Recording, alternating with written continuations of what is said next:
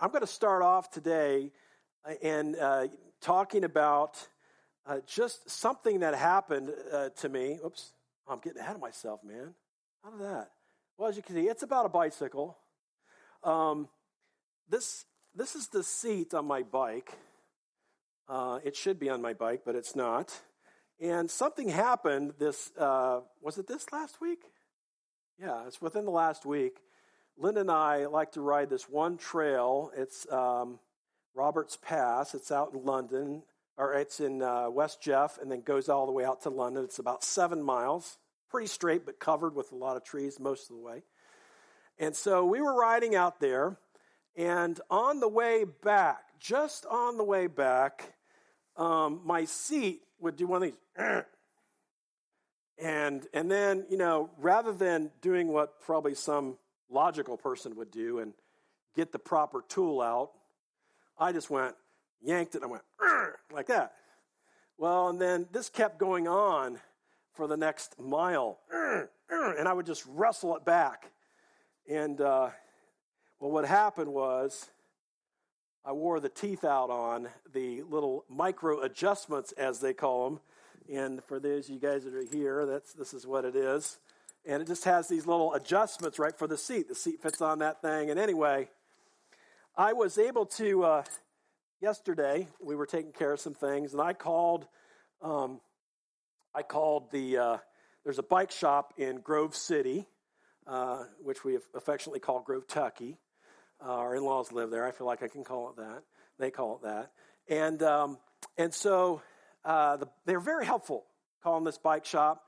And they said, oh yeah, you know, uh, so I wasn't sure, like, is the part on top, can I just replace it? And, or do I need to do the whole post? And in my case, I have to do the whole post, which ends up being like $22 or something.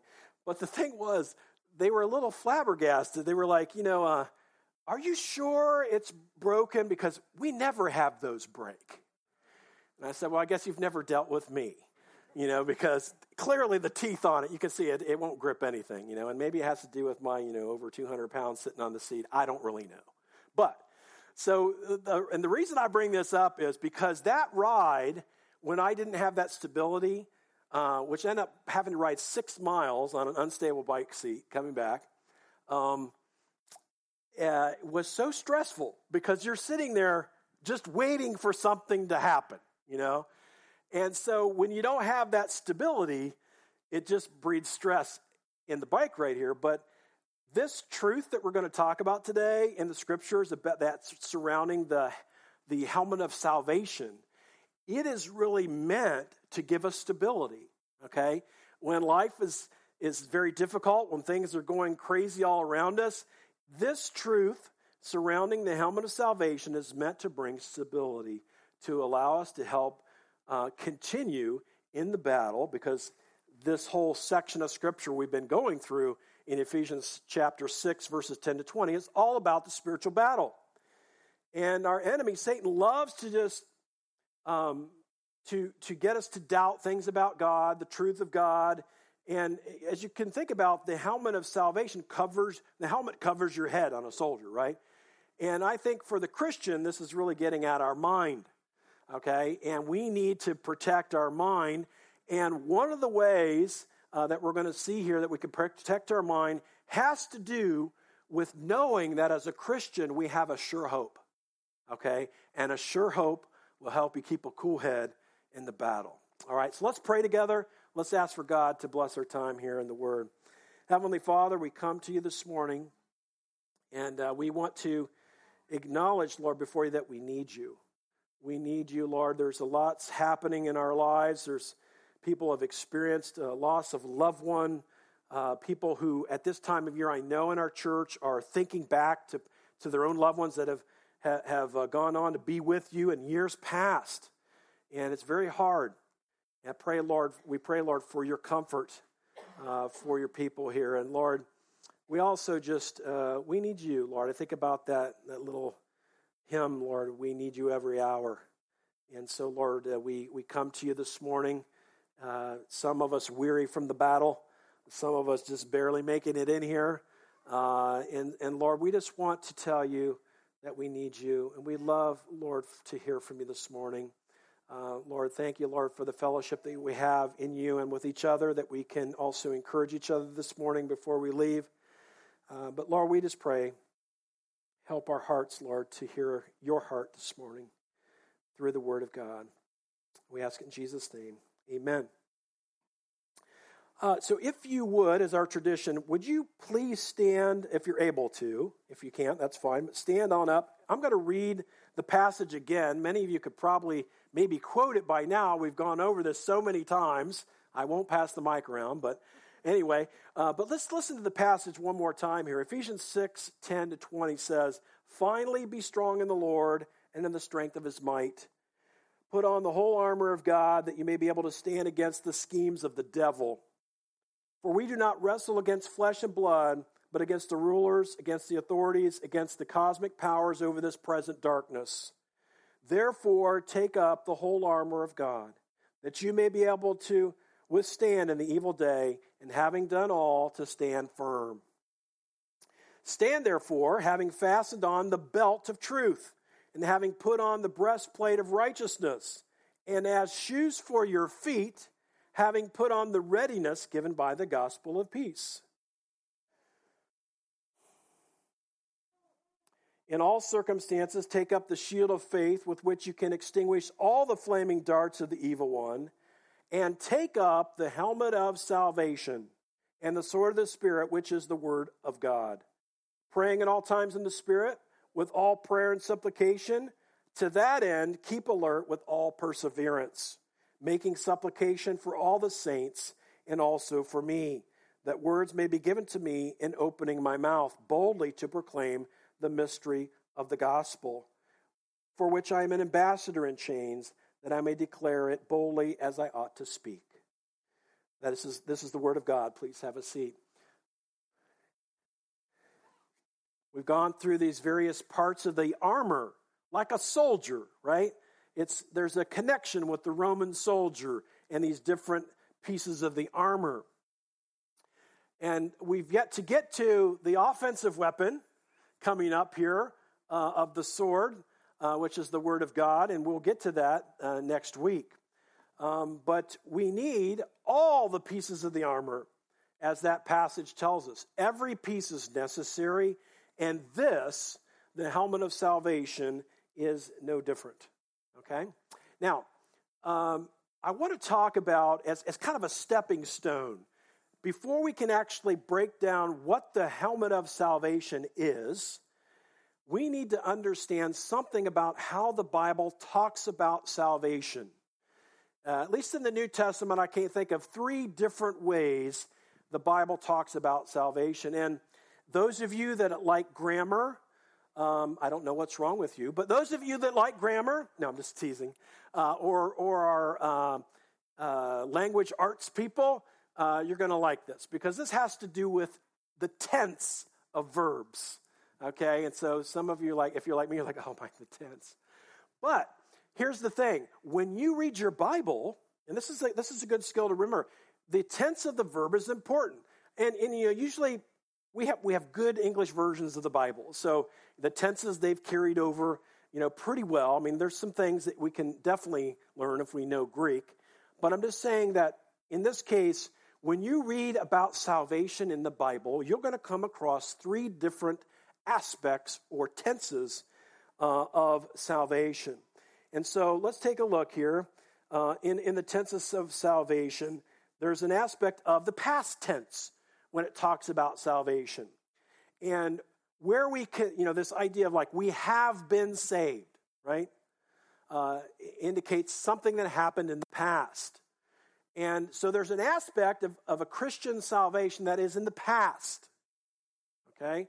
And Ephesians 2 8 and 9 is just a great place to go to talk about salvation when it comes to our past as believers. It says, Ephesians 2 8 and 9, for by grace you have been saved.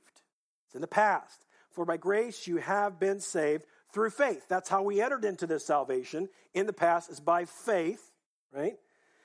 Um, and it says, and this not from your own doing, it's the gift of God. So this salvation that we encountered in the past comes from God, not from us. It's outside ourselves. And then he says, not, just to emphasize that last point, that it's not from us, he says, not a result of works, so that no one may boast. So nobody's going to be able to stand at the pearly gates, as they say, and say, I did it my way, I made it in on my own way. You know, no. It's God's way or no way. Okay, there's only one way. So, but my point here is this this happened in the past in this in this instance. So when I think back to myself, um, back somewhere between autumn and winter, in this case, winter quarter, Ohio State was on quarters then, I put my faith in Christ. Somewhere in that time frame, and then I expressed my faith in Christ uh, at some point then later that year through baptism. Just wanted, you know, obeying the Lord in baptism, which which is a good thing to do. If you haven't done that, uh, as my son kind of brought that up when we talked about making disciples last week, just a good thing to pursue that. We, you know, anybody that wants to get baptized that has not been baptized, we would love to enable you to obey the Lord in that, and we will do that. Okay.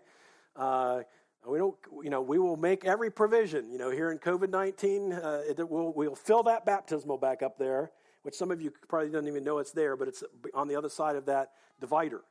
So anyway, um, that happened to me. I, I received the Lord at that point in time in the past. Right? So if you're a believer, at some point you've done that. Now you may not be able to point to the day and the hour, but or maybe a time period, all right, but at some point you crossed the line of faith, I'll say. You you believed. Okay? And that's that's a that's the past aspect of salvation. Every true Christian uh, has received the Lord and put their faith in him and, and is uh, was saved the past okay? So that's the one aspect first aspect of salvation. And then the next tense that would be good to talk about is the present tense. There are verses in the scriptures that speak of salvation from an ongoing type of aspect First corinthians uh, chapter 1 verse 18 is a good example of that Here's what 1 Corinthians 1:18 says. It says, "For the word of the cross is folly to those who are perishing."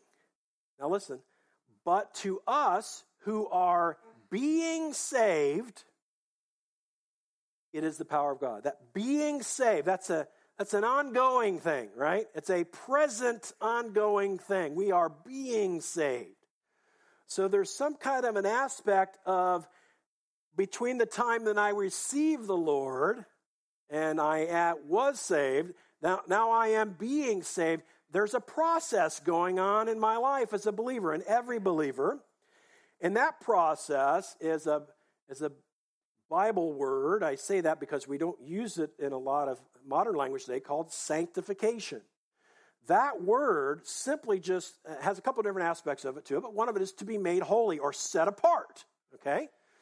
And, and so, in this aspect of the sanctification, I'm talking about is that we are, be, we are being made more like Christ every day as we yield to the Spirit of God.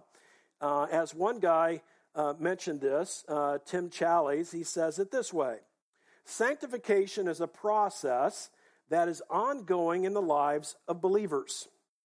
The Holy Spirit indwells us at the moment of salvation and begins to affect in our lives uh, change in our lives so that we become more and more conformed to the image of holiness modeled in Christ.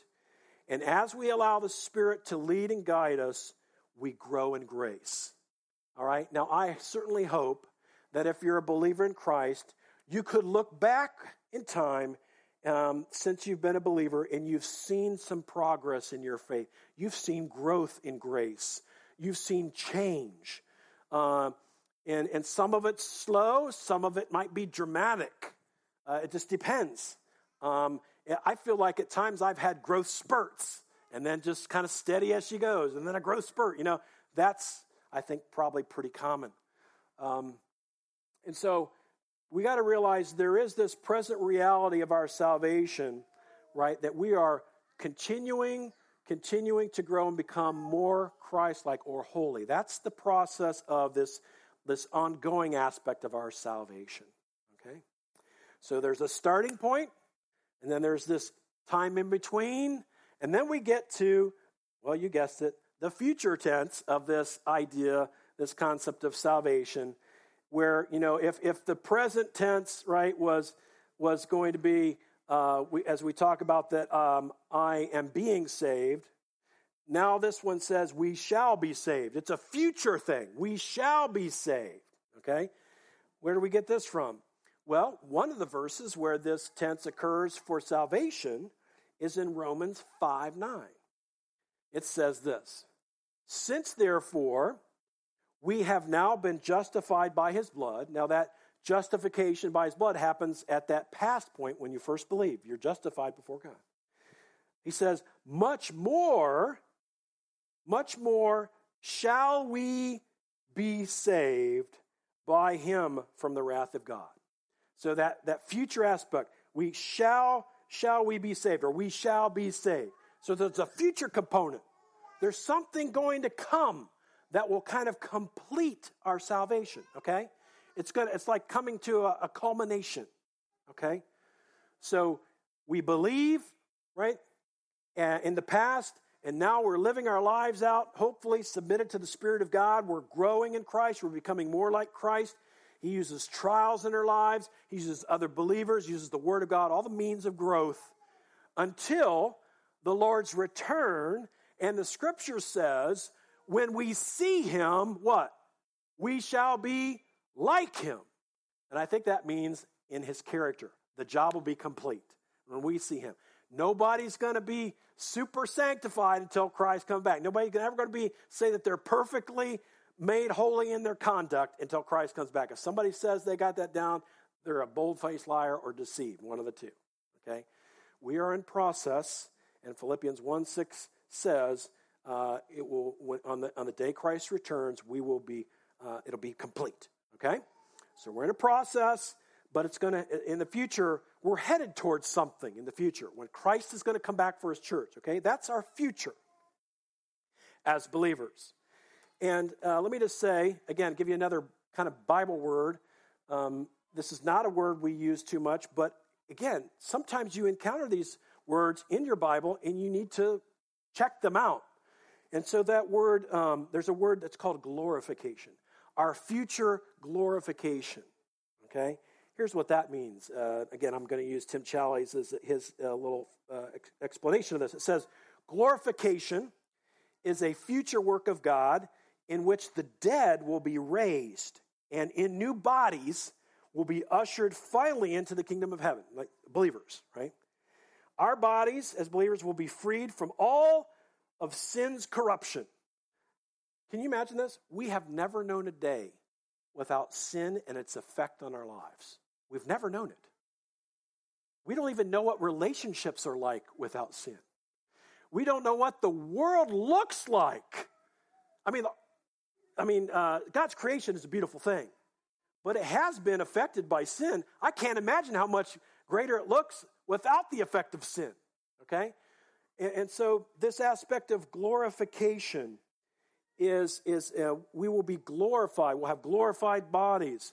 We'll live in a world that's not stained by sin, right? Which means no more sadness, no more dying, no more hunger. None of that, okay? That's where we're headed, okay? Now, why are we talking about these three tenses of salvation? And how does this relate to the helmet of salvation? Well, I'm so glad you asked. now, so what is the helmet of salvation? Now, I think the key to this is really, because really, I mean, this is basically, I'm preaching on a phrase here. I mean, you know, and so you have to kind of, I, I kind of looked around in Scripture to see, is this used somewhere else? And yes, there is somewhere where this type of phrase is used. And so I think, it, I think, and it's written by Paul also. So I think it gives us a little insight as to what this helmet of salvation is. 1 Thessalonians chapter 5 verse 8 which says, let me get a drink here.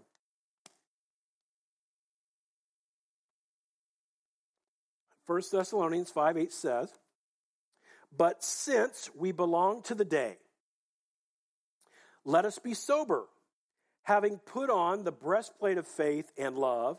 And now look at the next phrase. And for a helmet, what? The hope of salvation. Isn't that interesting? So there, Paul, the same writer here in First Thessalonians letter, you know, he wrote also Ephesians that we're reading here in chapter 6 about the, the, uh, the armor of God. Here in Thessalonians, he says this helmet is a hope of salvation. And that's why I really think that the helmet of salvation, Ephesians 6, really is that hope of salvation mentioned there in 1 Thessalonians. So that ties it into the future aspect of our salvation hope.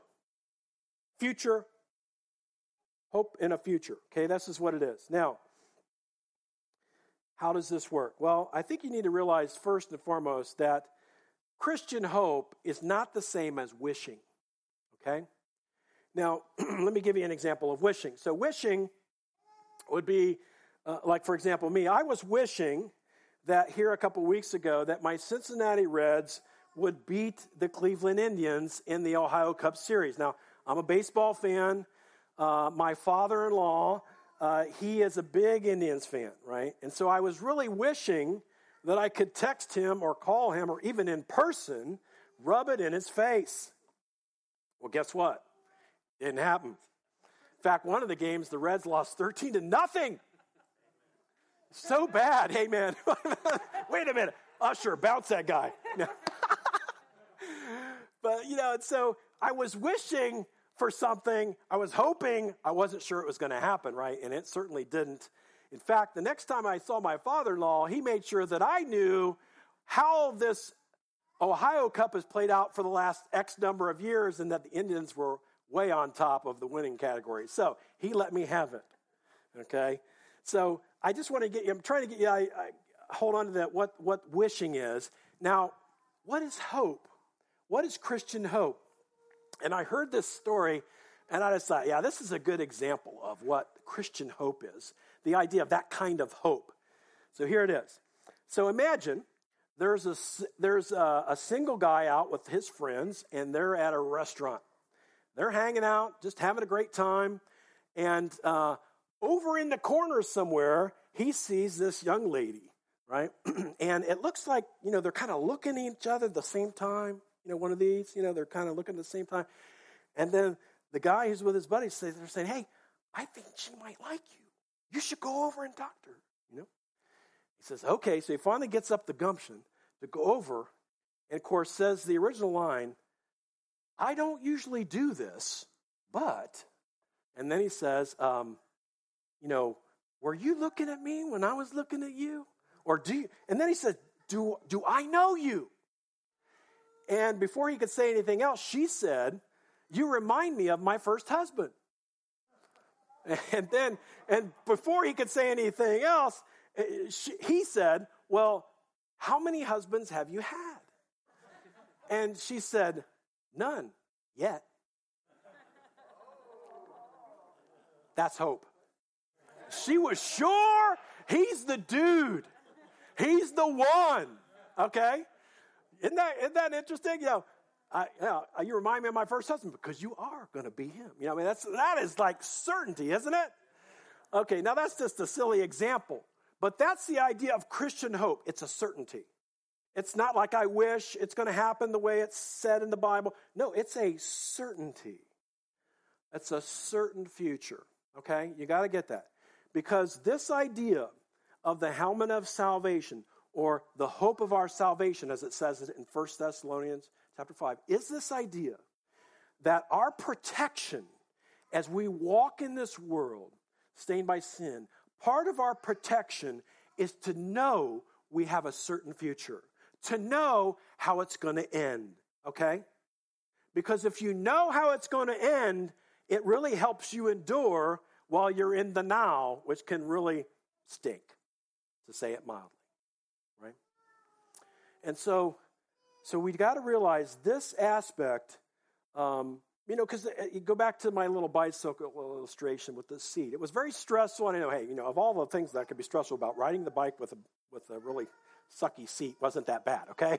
But I'm just saying, uh, it was stressful. But if if we don't have uh, our hope sure, like it should be as Christians, if we're not secure in that hope, it's going to be stressful, even more stressful as we go through this life here. Okay? Okay, so we have to realize that the Lord has, as part of our armor, this certain future, this glorification, where we will be with Him forever. He's going to raise our bodies from the dead as believers. We'll get a new body. All of that. That is going to happen. Okay? And that will affect, if we keep it in sight, it will affect how we live right now. You see that? It really will.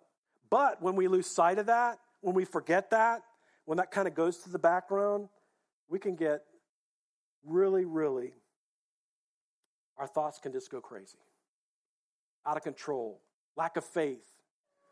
You know, it, it's okay to struggle and be real with God, but I'm saying what we need to do, if that's the case, is realize what our hope is in, right? What our hope is really in. Because uh, let me tell you what, if our hope is anchored in this life, we, we're going to be sorely disappointed. Okay? We will. We will. And so that's why I think this piece of armor is so critical for us. Now, I wanted to just share a few things with uh, us here just about the Christian's hope and that it's certain. And there's a few points just to look at. How do we know this is so, this hope, this, uh, this future hope of the believer in glory with Christ in heaven forever uh, and to be resurrected and all these things is, is a sure thing. Well, the first thing is, is just that God's word promises it, okay? Okay, God's word promises it. And I'm just going to give you one, one simple promise. And by the way, this should be, this should be, I think, in every Christian's arsenal of verses that you, you, you live out of, this promise here. And I remember somebody telling me this promise as soon as I put my faith in Christ. They were saying, you know what? The devil's going to come along and he's going to try to get you to doubt that what you did right there was real. That you really put your faith in Christ. He's going to, he can get you to try to doubt that. Here's what I want you to do, they told me. And I've, I've been camping out on this ever since. He said, you need to think about the promise of John 1.12. John 1.12. It says, But to all who did receive him, that means who received Christ, who believed, who believed in his name, in Jesus' name, he gave the right to become children of God. That's present tense, to become children of God. Okay? But to all who did receive him, who believed in his name, he gave the right. And we're talking about a lot about rights today. This is the right of every believer is you are a child of God and with that comes an inheritance. Okay? It's a sure thing. And God says it so. If you have received Christ, you believed in his name, you are, present tense, a child of God. Nothing can take that away. Okay? That's just one of the many promises that um, tells us that we have a certain hope. All right, now, how about the fact that Jesus' death and resurrection secured our salvation, secured our future. Okay? So here, 1 Peter chapter 1. And you know, it wasn't too long ago, maybe a year ago, we actually went through this book of the Bible. This book of the Bible was written to persecuted Christians scattered throughout. All right, and these are some of the opening words that Peter writes to those believers who are enduring persecution. Listen to what he says Blessed be the God and Father of our Lord Jesus Christ. According to his great mercy, he has caused us to be born again to a living hope. There you go, that word hope again. A living hope. And then he says, how, where does this living hope come from? He says, through the resurrection of Jesus Christ from the dead. So, how is this living hope experienced, right? Well, God causes us to be born again, and then He brings us into this living hope through the resurrection of Jesus Christ from the dead. And then it tells us about the future. It says, to, to an inheritance that is, now listen, imperishable, undefiled, unfading, kept in heaven for you. You know, have you ever made a reservation somewhere to finally go up to the counter on that day and, and they say, Well, I'm sorry, they don't have, we don't have a record of your reservation here. Right? And then, and then you know, your, your stack's about ready to blow, right? Because uh, your your family's out there and the kids are in the car. They're pulling each other's hair out. They've been traveling for 12 hours and they don't have a reservation for us. Right? Not going to happen in heaven. It says that God has made a reservation and it is going to be kept. And it's for you, reserved in heaven for you. It's imperishable. Nothing can uh, erase that reservation or delete it from their records. Okay? It's, and now I love this too. It says, not only is it kept in heaven for you, but in verse 5 it says, in 1 Peter 1, who, meaning you, Christian, who by God's power are being guarded through faith for a salvation ready to be revealed in the last time. There's this future salvation thing, a salvation that's going to be revealed in the last time. God, in this verse here, God is telling us that Jesus' death and resurrection has made this reservation for every believer, and by God's power, you're being kept. You're being kept in His love and you're going to be carried along until that future salvation culmination. Isn't it good to know that God's got you all the way, despite our doubts along the way?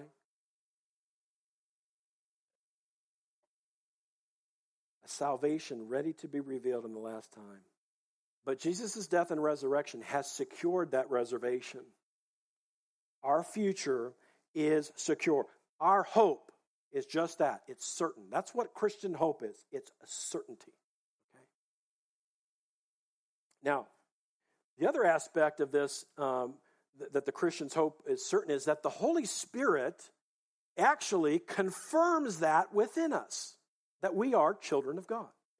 Um, in, in Romans chapter 8, it says, in verses 16 and 17, listen to what it says. It says, the Spirit Himself bears witness with our spirit, small s, our spirit, that we are children of God.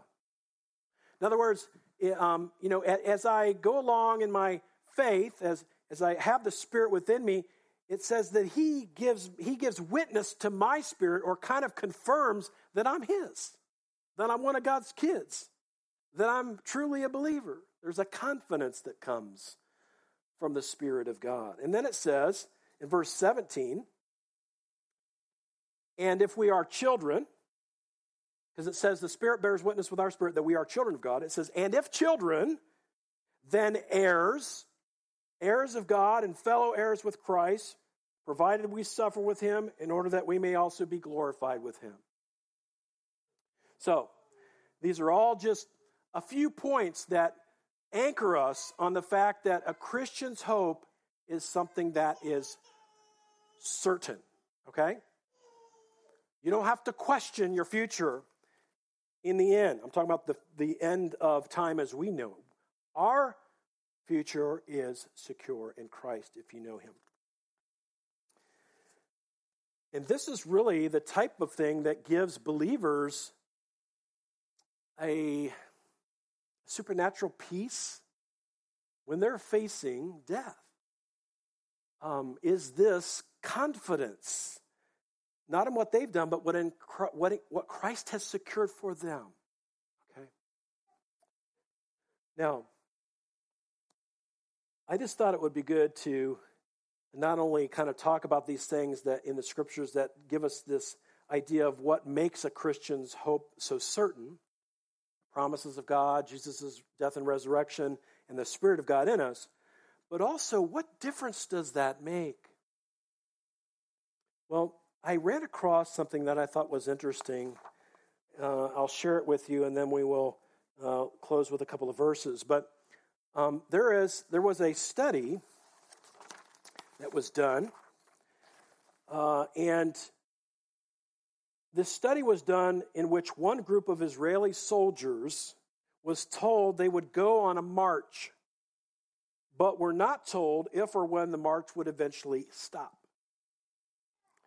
Another group was told the length of the march, and they knew there was going to be an end.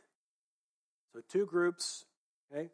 Both groups uh, were tested for stress response. I don't know how they did that, but they tested to see how they're responding to the stress of this long march. Okay?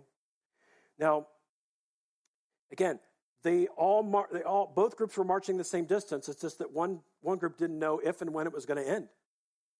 Right? So, um, those who did not know whether or when the march would end registered a much higher level of stress. No surprise there, right? Well, why? Because they don't have any hope. They don't know if this is ever going to stop. Are they going to march us till we die out here? Right? Uh, they felt helpless, wondering if they would ever be allowed to rest. Right? And I think there's something for us to take away here as believers, right?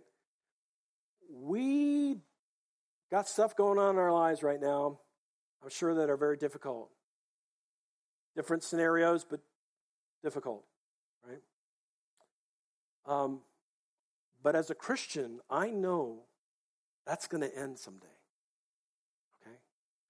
You know, I'm you or I might we don't know how long we're going to live. We might live, you know, 80 something years. We don't really. We might live, you know, I, I'm 56, you know. I don't know how many years I got left. Don't really know. But I do know whatever I'm going through here now on this earth is going to end, and I know what's happening after that. So when we know that and we have that certainty, it really does help us endure. Okay? It's almost like, you know, if you can keep the finish line in sight. I was a terrible runner in school. I, I, I, they put me on these things. I, I like to jump, so I like the long jump.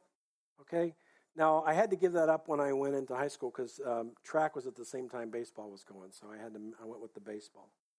But um, but they put me on these. Uh, at the time, it was the mile relay. Now it'd be like the fourteen hundred, I think, whatever it is. Is that right? Fourteen hundred. I don't know. Four times around the track. Sixteen hundred. That's it. Sixteen hundred. Four hundred around, right? So they, you know, and they put me on. And by the time you get halfway around the track, man, your legs are dying. I mean, I just, I just feel like giving up. The only thing that would keep me going is knowing I only had, in my case, 220 yards more to go. Knowing that the finish line was actually there.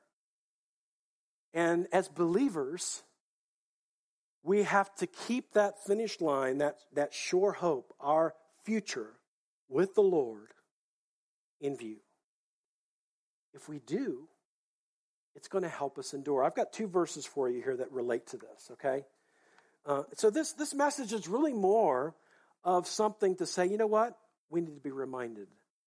We need to be reminded that this helmet of salvation needs to be put on because it's it is protecting us from just focusing in on now. And if we're focusing in on just now, we can get so discouraged and really want to throw in the towel at times. Hey, I've not been far from that before. It's challenging. And so we have to, as believers, as a part of our armor, put on the helmet of salvation, which is the hope of salvation, which is our certain future. Romans 8, verse 18. Romans 8, verse 18.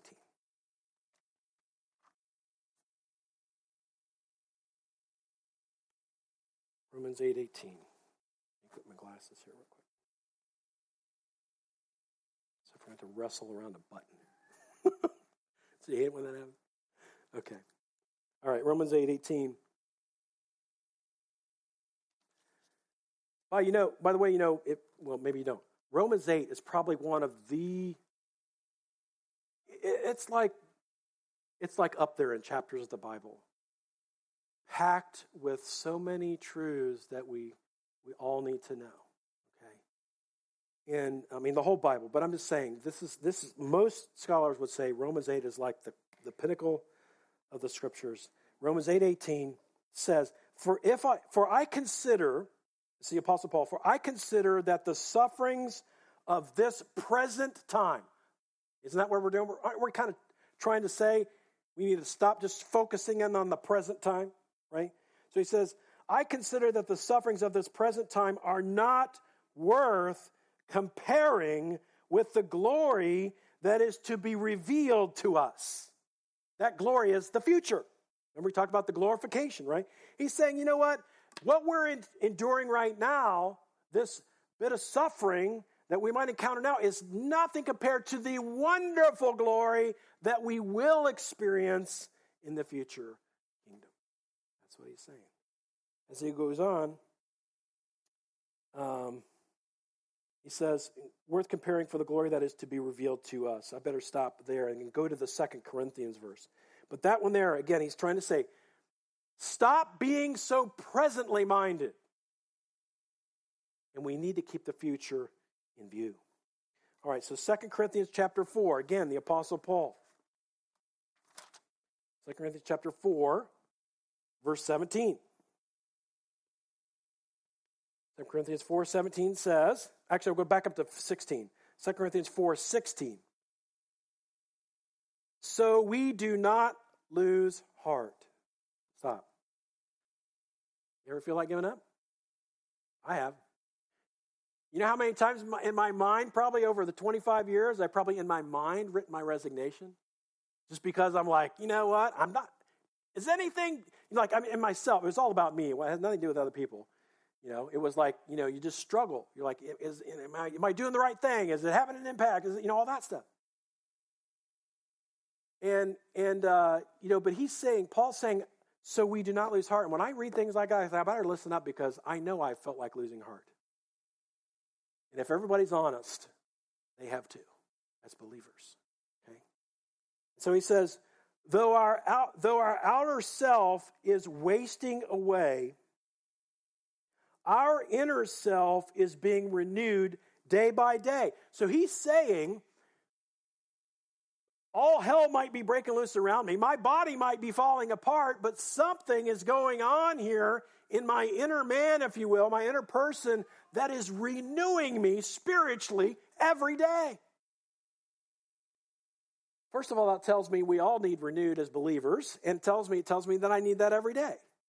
so so, man, I think before our feet hit the floor, we probably say, Lord, renew me. Help me to have the right perspective. And I really think his answer to how he's renewed comes in the next sentence. Listen to what he says. he says, Remember what he said, it's being renewed day by day. Verse 17, for this light momentary affliction. Okay, he's not talking about a hangnail here, okay? He's been beat. He's been beat countless times. Okay? He's, you know, if you go back up to verse 7, he says, We have this treasure in jars of clay to show that the surpassing power belongs to God, not to us. We are afflicted in every way. We are crushed.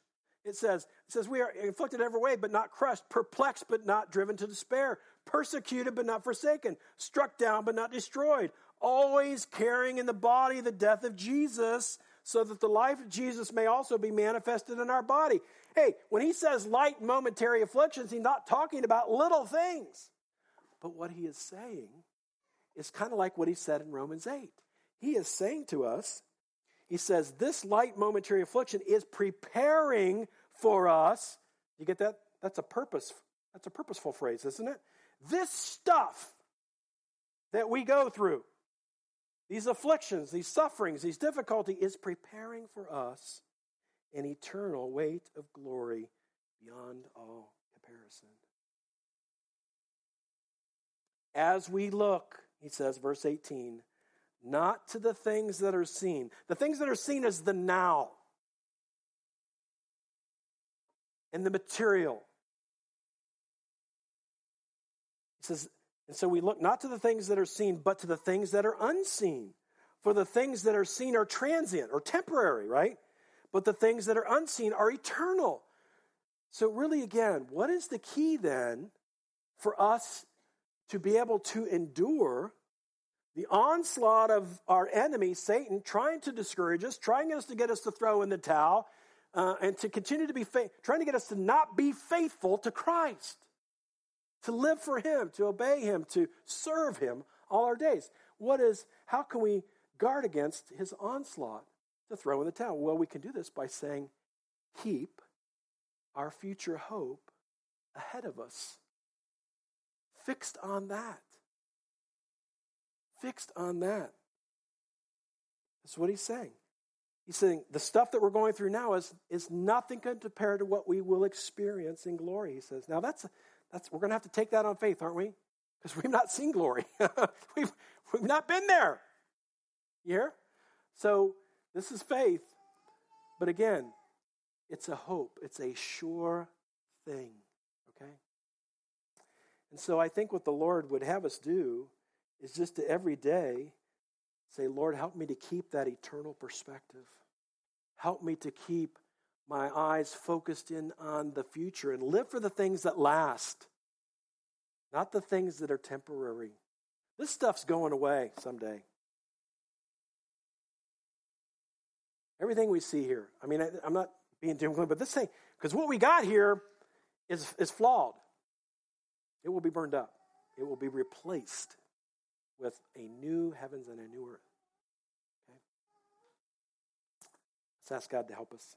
Heavenly Father, we come to you today. Some of us weary from the battle, some of us barely making it here today, probably. Um, but Lord, thank you for the reminder. Thank you for the reminder that our hope as Christians is not wishful thinking, it is a certainty. That our hope is secure in Christ. What Jesus his death and resurrection has secured it. Your word promises it. The Spirit of God within us confirms that we are children of God and therefore heirs.